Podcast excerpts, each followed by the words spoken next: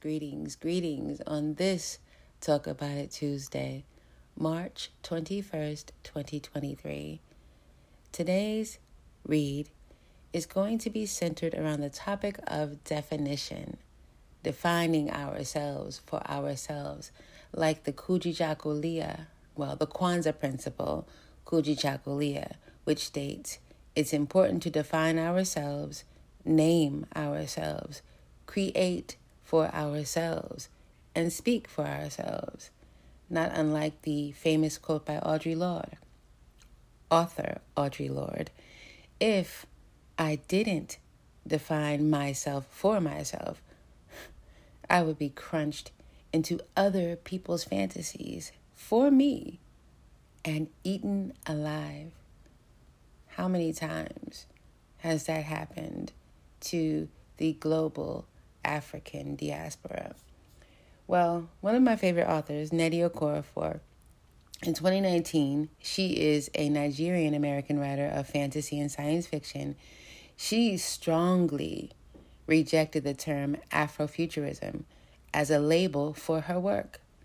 And she chose to coin the terms, two terms, not one African futurism and African Jujuism to describe her works and works like hers. And if you're not familiar with her, she's the author of titles like Akata Witch and Who Fears Death and my absolute all time favorite, The Book of Phoenix. African futurism is a cultural aesthetic and philosophy of science that centers on the fusion of African culture, history, mythology, point of view with technology based in Africa and not limiting to the diaspora.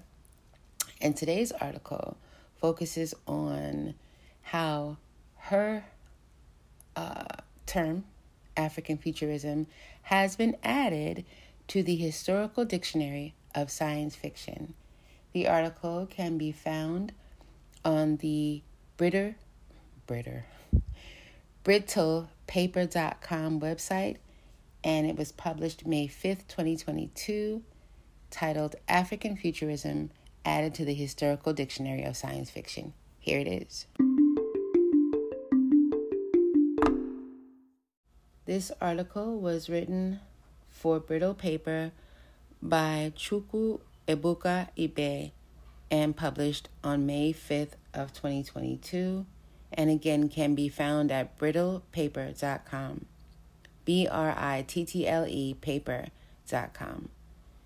African futurism, the term coined by Nigerian American author Nnedi Okorafor to describe Africa centered science fiction, has been added to the Historical Dictionary of Science Fiction as a noun. The Historical Dictionary of Science Fiction is the world's most recognized platform on science fiction terms, containing the largest and most extensive vocabulary of English language science fiction. It is edited and coded by Jesse Sheidlower, adjunct assistant professor at Columbia University and former editor at large of the Oxford English Dictionary. The dictionary was previously run by the Oxford English Dictionary but now functions independently. Independently.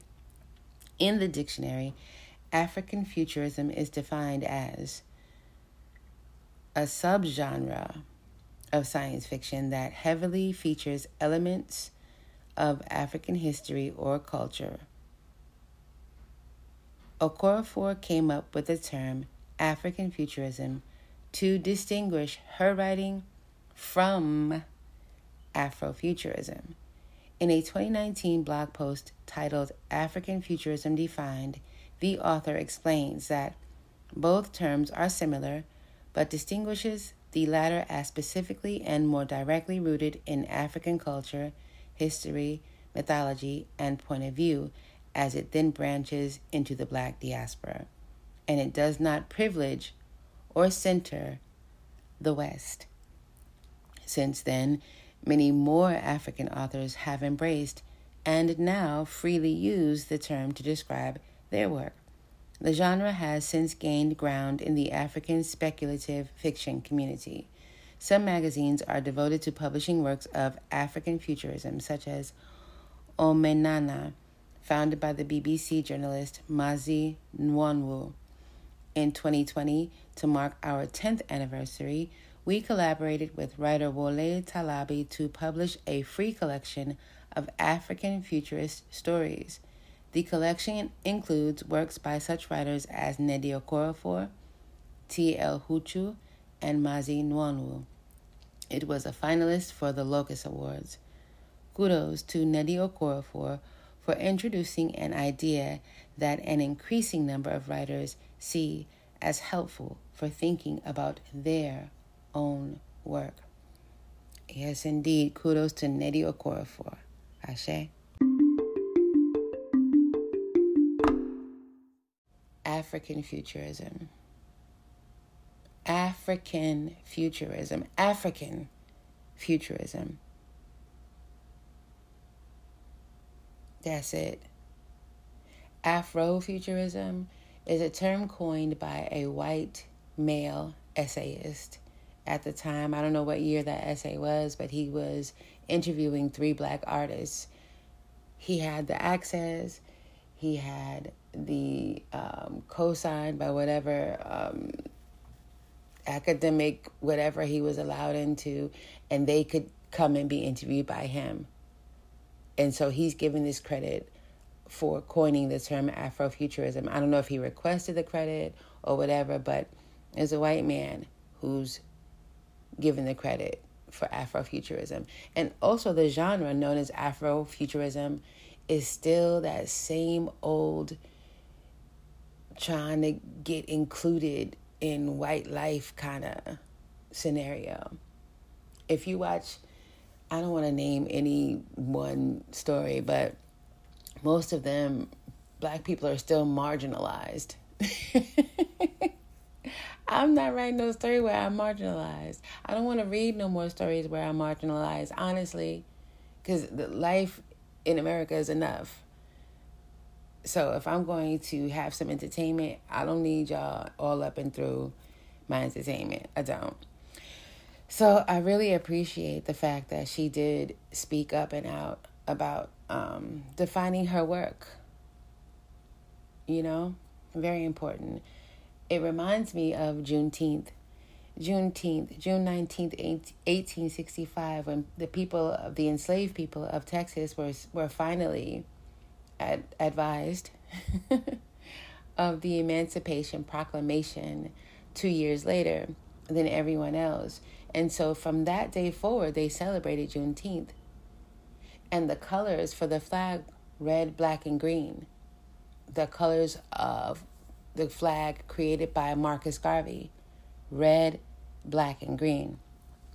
Um, recently, a few years before it became a holiday,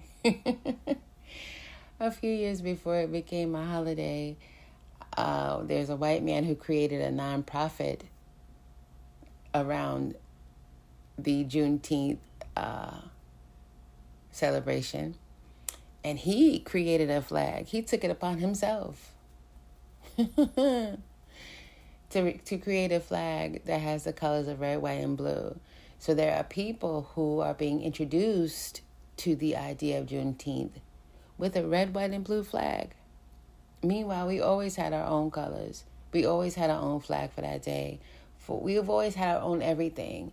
But again, when those who have profited off of colonizing our minds, our bodies, our spirits, see a paradigm shift, they they they they get to defining us.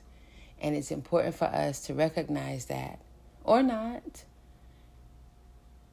we get to choose if we want to be validated outside of ourselves or defined outside of ourselves. But I, for one, I'm with the African futurism. I'm with the defining ourselves for, our, for ourselves.